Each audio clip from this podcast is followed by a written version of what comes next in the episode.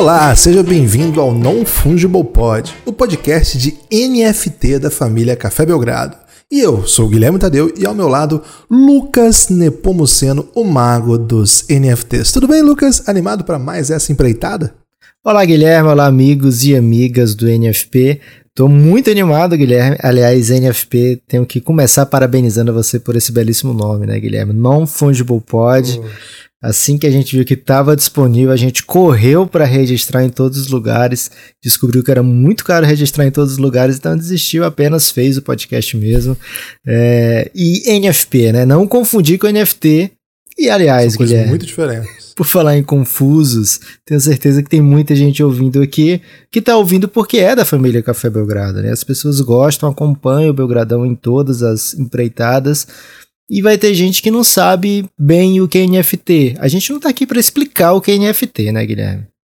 Não, primeiro porque não tem como, né? É muito difícil Exato. entender. É, você não é, não é de entender, de sentir, como diria a filósofa Maruá. É isso. É mais difícil explicar NFT do que explicar o que é podcast para minha mãe. E isso já é impossível.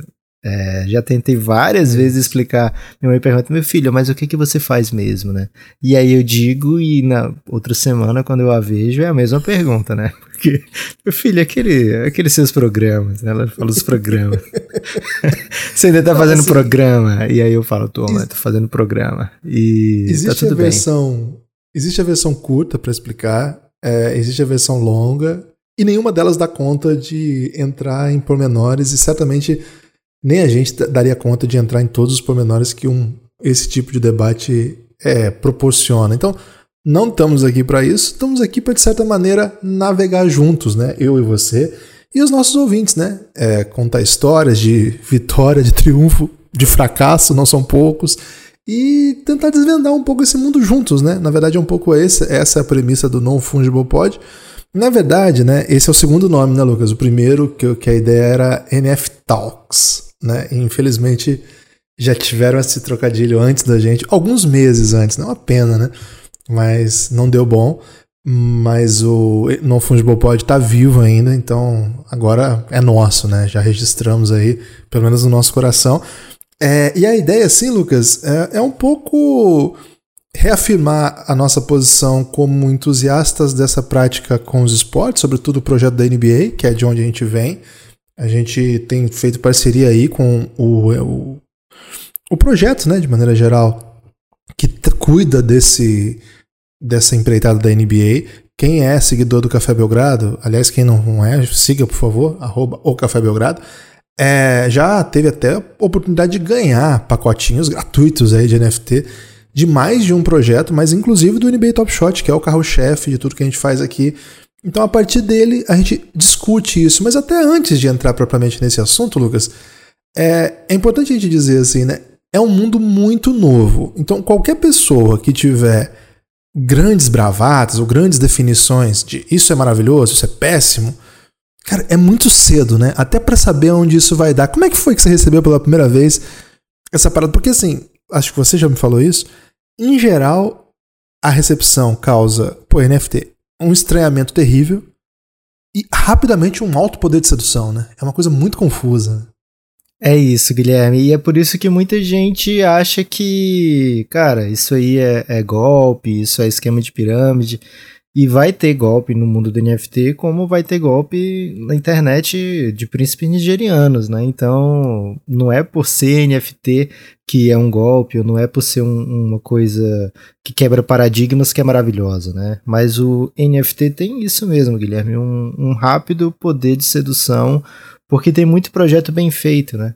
É, então, o NFT que a gente vai tratar aqui, por exemplo, é parceria com, nesse primeiro episódio, é parceria com a NBA, né? Então, se é uma coisa que tem o respaldo da NBA, não é um, uma coisa pequena, não é uma coisa que pode ser levada de piada, né? Tem muita gente séria por trás e serve como, sei lá, uma segunda renda para algumas pessoas ou como uma coleção para outras, né? Então o mundo do NBA Top Shot ele abriga diversas maneiras de você navegar, né? Tem um navegador ousado, Guilherme, e tem um navegador que está ali para curtir a paisagem, né? Então, o mundo do NFT é um oceano, diria. De é o velho da lancha? É o velho da lancha? o cara Guilherme, o velho da van estragou todos os velhos, né? Então agora não dá mais pra chamar levianamente de velho de alguma coisa, okay. né? O velho do pastel, você já pensou mal da pessoa. Não, a pessoa tá ruim, fazendo né? pastel, né? Aí é bom trazer idoso de volta, né? É. De repente, acho que pode ser uma, uma valorização aí da terceira idade, da melhor idade, né? Mas é e isso. E tem é... idoso no mundo do NFT, hein? Não é anti-idoso, não, embora o idoso sofra também no mundo do NFT, como sofre com a internet de maneira geral, né, Guilherme? Então, o mundo do NFT é muito parecido com o mundo da internet, né? Causa encantamento, estranhamento, mas rapidamente você encontra o seu nicho, encontra o seu lugar, né? É, NFT, para ser bem sucinto, assim, para quem não tem nenhuma ideia, que tá aqui viajando só para ouvir a nossa voz, que vai ter gente que vai fazer isso, né? É, então, NFT. Obrigado por isso, inclusive. Né? Isso, a gente te ama. É, explicando rapidamente, é um token não fungível, ou seja, não é ah, imitável. agora ficou muito. não é imitável, né? Ele traz, por ser um NFT, ele traz uma espécie de certificado de originalidade, de autenticidade, de uma coisa única, né? Então, é mais ou menos isso que você acaba possuindo, uma coisa que é sua. Mas ao mesmo tempo, muita gente vai falar: "Ah, é um print, né? Eu posso tirar o print e dizer que esse print é meu agora". Eu faço um Ctrl C, Ctrl V no seu perfil, que você, sei lá, é, pagou milhares de dólares por ele e tem exatamente a mesma figurinha que você, né? Então é uma coisa também de um valor muito pessoal.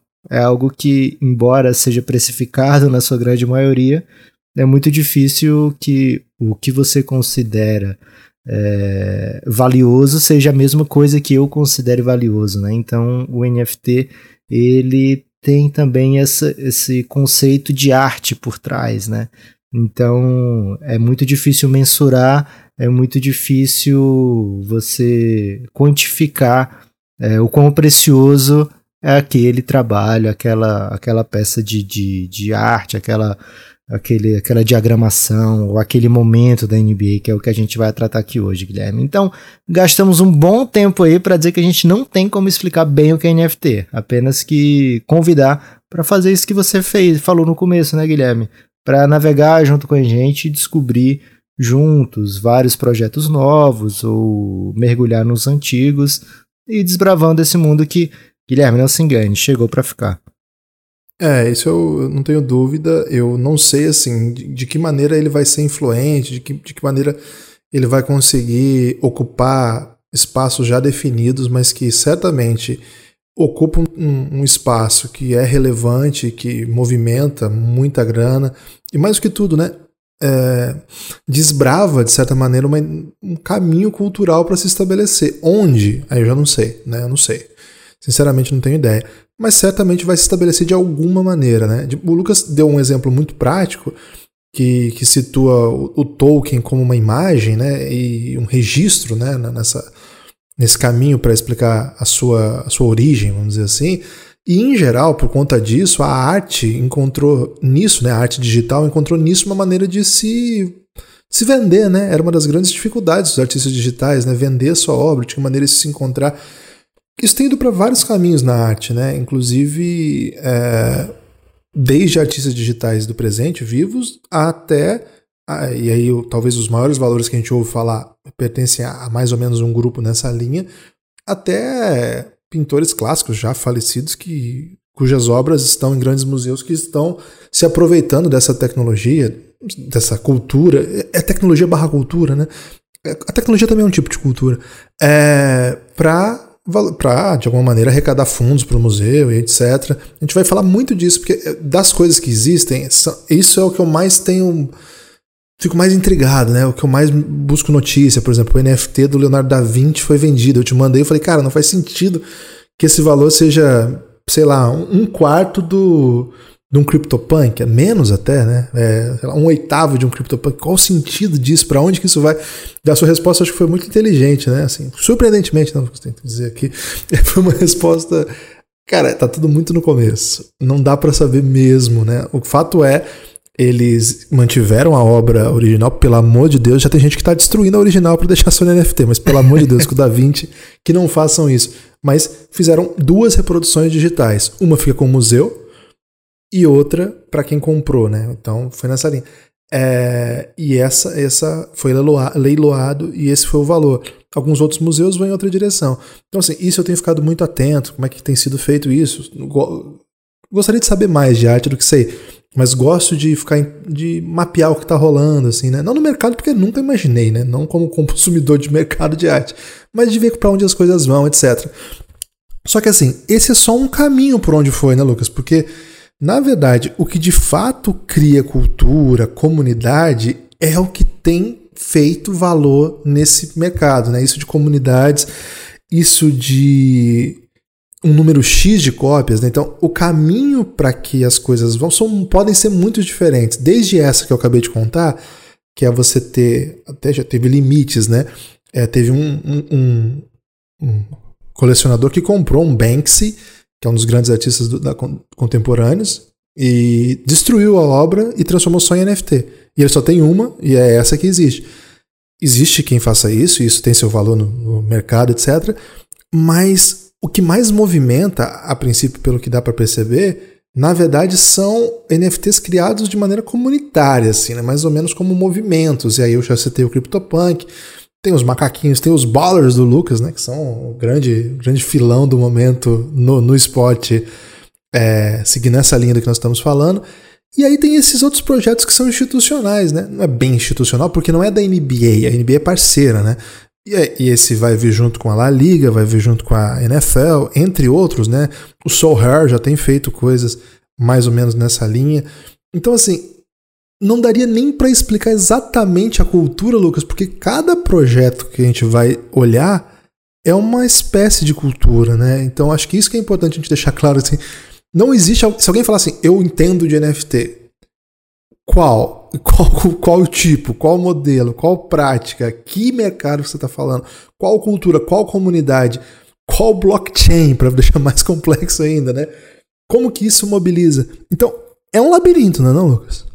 É um labirinto, Guilherme, e esse episódio de hoje não tem a pretensão de ir muito longe nesse labirinto, né? É, esse episódio de hoje é para a gente abrir um pouco os trabalhos, né? Para dar o pontapé nesse projeto que a gente já está paquerando há bastante tempo, né? E a gente sentiu que chegou a hora.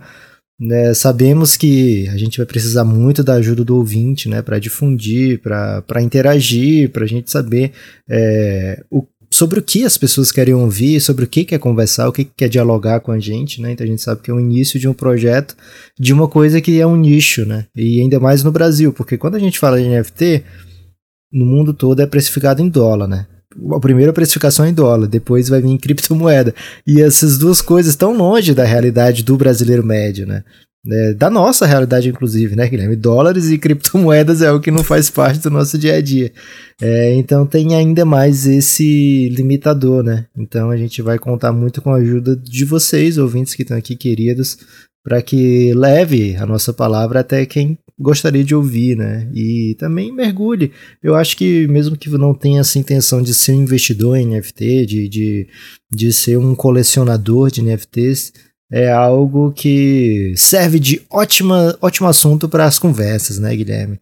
Em algum momento a pandemia vai acabar e você vai se ver aí numa mesa de bar com vários amigos e alguém vai falar de NFTzinho, né? E aí você vai poder é, trazer todo o seu conhecimento aí que você foi adquirindo aqui no Non Fungible Pod. De todos os, os motivos para as pessoas se dedicarem a conhecer melhor esse, esse, mundo do NFT, certamente esse é o que eles mais pensam, né? Numa conversa de bar, quando surgir esse assunto, eu tenho que estar pronto. Esse, é eu tenho certeza que é top of mind de preocupação para quem pensa em NFT. É, você falou num ponto muito legal, Guilherme, surpreendentemente, né? Que é a comunidade, né? E NBA Top Shot, ele tem esse quê de comunidade, por quê? Porque NBA Top Shot é o projeto que tem mai, o maior número de NFTs produzidos, né? O NFT da NBA, eles encontraram um jeito de aliar uma massificação é muito fácil você ter um, um, um NFT da NBA, muito fácil mesmo. É, É, Resumir, é 9 dólares. Custa 9 dólares, vem um pacotinho com 3. Com assim três. começa a jornada. Isso.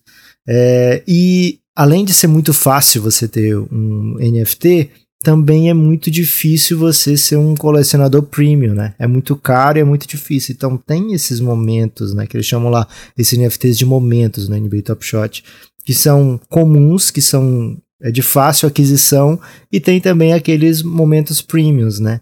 Só que mesmo os momentos premiums, Guilherme, tem também uma diferença em relação ao NFT médio do mundo. Porque você paga muito caro, né? Você paga um valor alto, até mesmo para os padrões da NBA.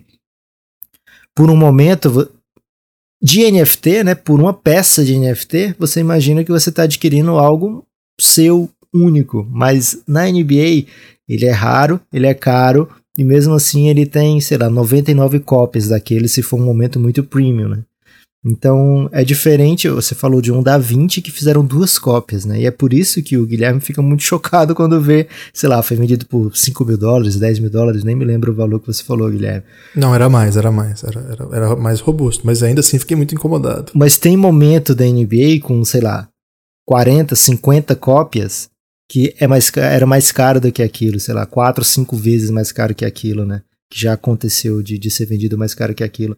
Então a NBA, o NBA Top Shot, né? Não é a NBA, o NBA Top Shot encontrou uma maneira de trazer tudo isso do mundo do NFT, Guilherme. A comunidade, é, a praticidade, né? A facilidade de você adquirir, de você entrar nesse mercado, de você se tornar parte dessa comunidade, também conseguiu associar tudo isso à dificuldade, né? A raridade, né? A escassez. Essa palavra escassez vai estar constantemente atrelada a projetos de NFT, né? Porque é uma maneira de você seduzir, de você convidar as pessoas a se tornarem uma parte essencial, uma parte né, importante da comunidade, né? Essa ideia de escassez, de você ser um dos poucos que tem aquilo ali, que é capaz de chegar naquilo ali. Então essa esse sentimento que é, é um sentimento muito básico do, do, do, mundo, né, Guilherme? Quando você, sei lá, um garoto de, de escola, você quer ser diferente dos outros de alguma maneira, né? Você quer ser igual, você quer pertencer, mas ao mesmo tempo você quer ter um diferencial, né? Então isso também tem no mundo do NFT.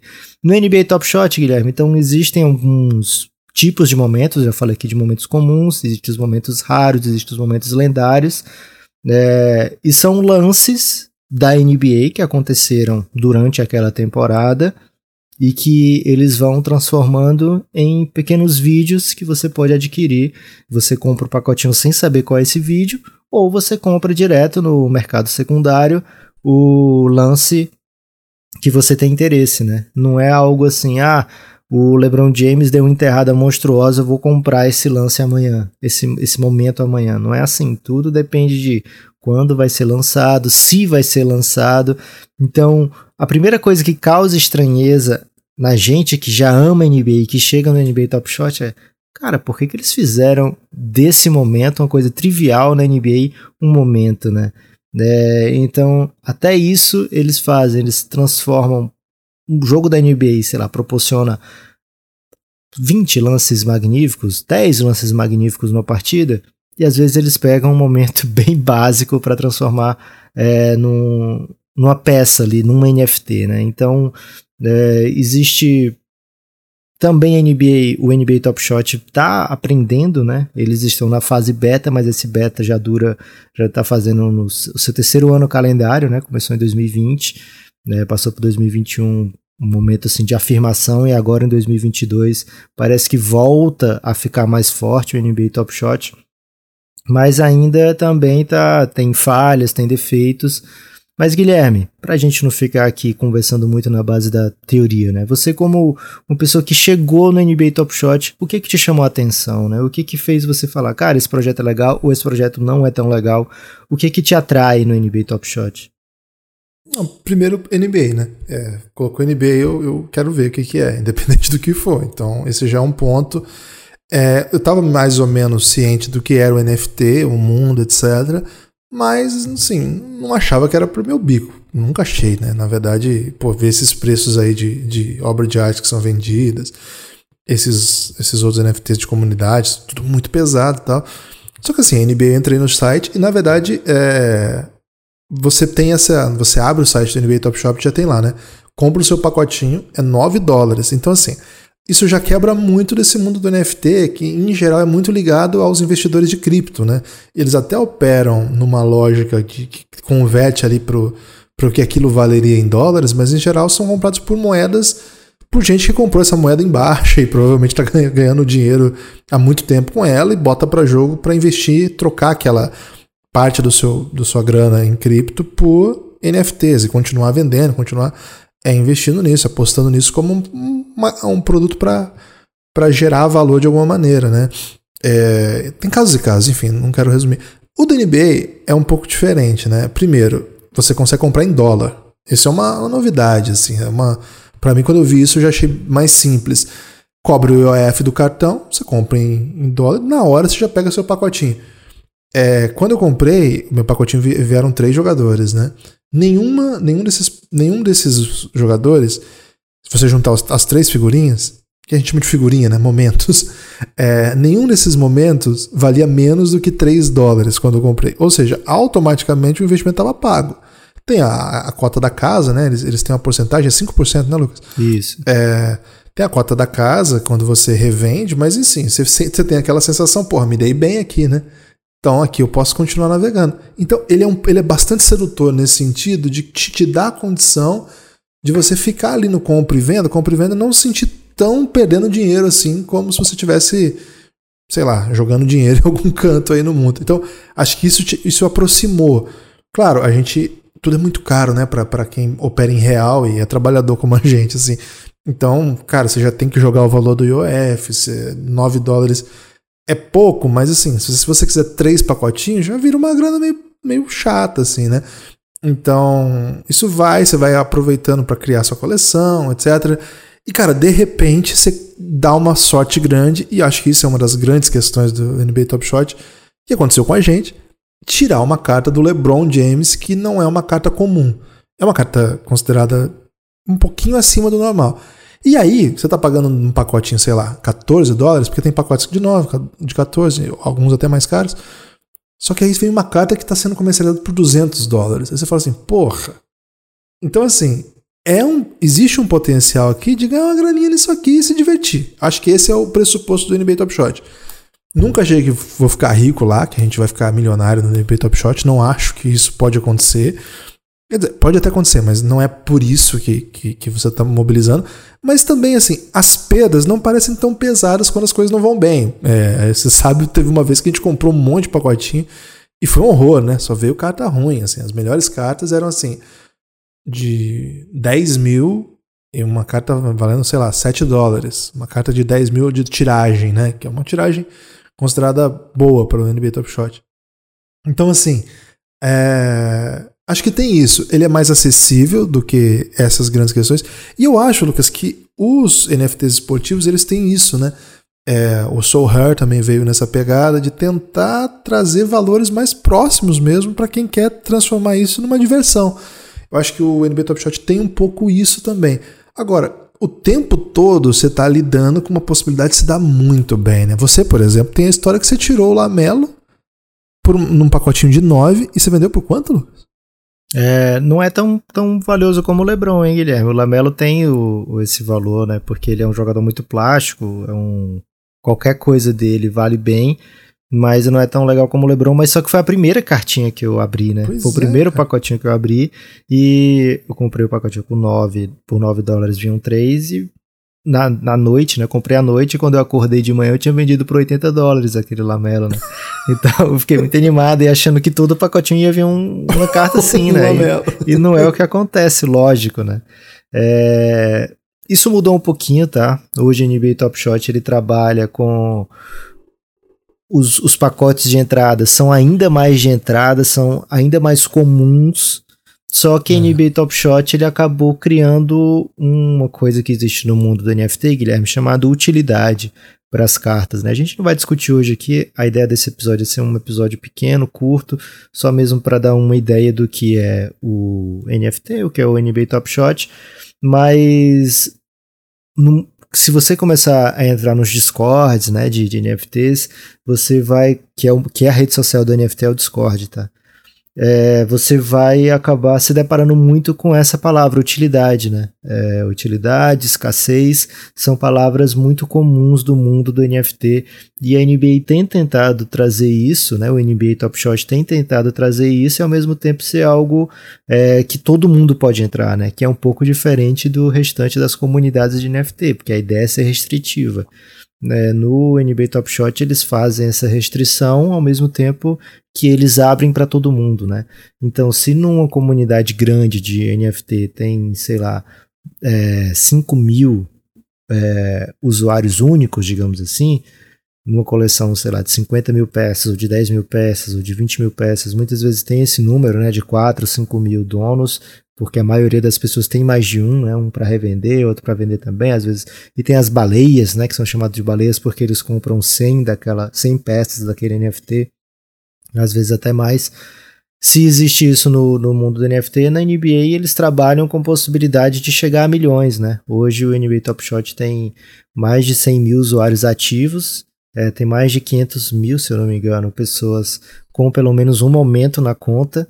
É, então a ideia, e isso é só uma, uma parcela, Guilherme, que não chega a ser 1% do mercado de, de, da NBA, né? A NBA é um produto para bilhões, é lá que o NBA Top Shot quer chegar, né? O NBA Top Shot tem essa ambição de chegar a bilhões de pessoas.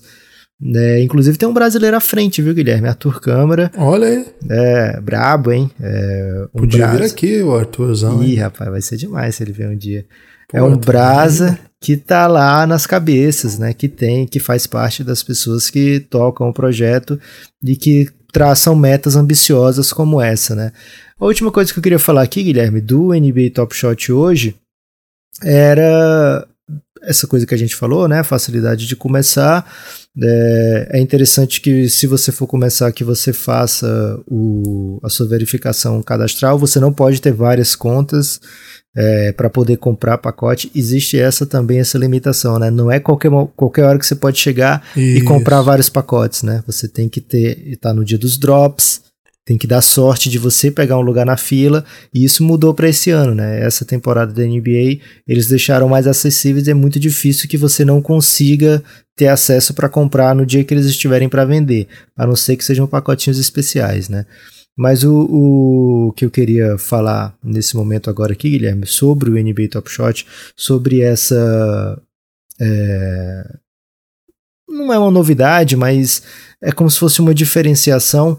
É que ele segue um pouco a escrita, a cartilha da coleção, né? É, então, se a gente falou aqui desse, desse lado que você pode de repente sair ganhando com vantagem financeira o, por fazer a coleção, a ideia não é bem essa, né? A ideia do NFT de NBA é substituir aquele card, né? Que não tanto no Brasil, mas que o americano compra muito, né? adquire muito, né? O card esportivo. É, e, e, segue essa mesma lógica, né? Porque tem várias vezes aquele card e com uma numeração, né? É, com, então você, sei lá, tem um card do LeBron James de número 40. É, e eles fazem uma tiragem de 50 mil e vendem nos Estados Unidos todo. E aí daqui a alguns anos aquele ali tá valendo um, um grande valor, né? Então eles já têm essa, essa tradição. No Brasil a gente tem mais a tradição da figurinha do álbum, né, Guilherme? Que esse é algo que não faz sentido financeiro nenhum, né? Você faz pela diversão, você coleciona e se você completar o álbum, você, sei lá, não conta nem para ninguém que completou o álbum, né? Você apenas guarda aquele álbum e você é. sabe que às você... vezes tem que esconder da sua esposa que você completou o álbum, porque ó, às vezes é um investimento um pouco sobra um, um bolo gigante de figurinha que você vai perder ao longo do tempo é, e você ainda tem que fazer o pedido das que você não conseguiu, né? É, então assim e você coleciona, e como faz parte da nossa vida esse, essa coleção, Guilherme, ninguém nunca questiona e fala, cara, você jogou fora, sei lá, 500 reais no álbum de figurinhas. É, faz parte do, do, da tradição, né, da, do, do, dia a dia, do Copa do Mundo. Quem é que vai deixar de colecionar um álbum de Copa do Mundo, né? É, pelo menos eu coleciono desde 98 todos, né? É, e no NBA Top Shot existe essa possibilidade de você, sei lá, é, colecionar e também usar como uma espécie de investimento mas não é o que a gente está falando aqui. O NFT tem muito disso em aposta, em aposta alta para você ficar é, ganhar muito dinheiro em cima daquilo ali, né? Existe muito isso, mas o da NBA não é exatamente isso. O da NBA é mais para você participar dessa comunidade, conversar, é, interagir com outras pessoas e ir formando é, a sua coleção ali. E você pode, lógico, torcer para tirar uma sorte grande, porque a gente vai falar sobre isso em outros, outros episódios. Mas existe. Eu posso pegar um Lamelo Ball como eu peguei, que valeu 80 dólares, ou pegar o mesmo Lamelo Ball que vale 1.500 dólares, Guilherme. Existe essa possibilidade, existe esse mundo, é né? Mas. Que é o, o, número de série, é o que varia do número de série. Pô, você já deu esse spoiler? Eu ia guardar isso para um próximo episódio. Ah, foi? É. Pô, perdão. É. Mas tudo bem. Então existe essa diferenciação também dentro do, do mesmo momento dentro da NBA Top Shot, né? Isso. Então por isso que cada pacotinho é um, uma adrenalina diferente. É, o Lucas até falou um pouquinho de, de utilidade, só vou completá-lo só para explicar um pouco. A NBA, o Top Shot, tem feito questões assim, se associando às rodadas da NBA. Isso é uma grande novidade dos últimos, dos últimos meses, assim. Então o que, que eles fazem? Se você, se, se você tem o pacotinho, pacotinho não, desculpa, se tiver o momento do jogador que naquele dia, eles avisaram, né? O jogador que mais tiver toco, os nove jogadores que mais derem toco, se você completar, você vai ganhar um card super especial que é mais raro. Ou um novo pacote mais raro. É, com escassez maior, vamos dizer assim.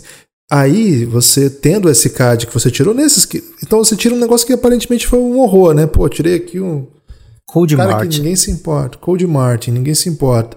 Só que chega no dia, ele deu oito tocos e ele foi para essa lista. E aí você pode ou completar os outros, né? Que, e ter essa carta especial, ou botar ele no mercado e aí ele vai estar tá valorizado. Às vezes você pagou um pacotinho de 9 veio ele mais dois, e você consegue vender por 20, 21. A gente vendeu um desses recentemente, não lembro qual jogador que foi. É, mas era mais ou menos nessa linha. Um cara bem relevante, com tiragem alta, nem era grande coisa. Mas como pouca gente estava vendendo, acabou virando um, um, bom negócio ali vender, porque não dava para completar, né? Nós completamos a coleção. Então tem muito disso, né? Que a NBA foi encontrando, né? O NBA não, desculpa, o NBA Top Shot foi encontrando maneiras de associar esses, esses, esses momentos, né? A sua coleção ao que está acontecendo em quadra, né? Que é uma das grandes sacadas, né? Acho que é, é, um pouco diferente também, né, Lucas, daquela discussão filosófica do para que serve o NFT, o NFT como algo rastreável. Cara, nessa dinâmica, pouco importa se está rastreando ou não, né? É uma, uma coisa ali que você nem vai checar. Eu não sei nem se tu tem como checar. A NBA está te falando que está rastreado, que o seu é o número tal, e você confia, né? É uma comunidade dentro daquilo mesmo, né? Fica aquele, aquele redor. Você não é dono da imagem do LeBron. Você não pode pegar aquele seu lance tem 9 mil no mundo igual o seu. Você não vira proprietário do lance e pode começar a passar na, na internet botar no seu canal no YouTube. Não, eles vão te derrubar igual. Então não é. A dinâmica não é, é bem diferente daquela que você compra algo absolutamente exclusivo.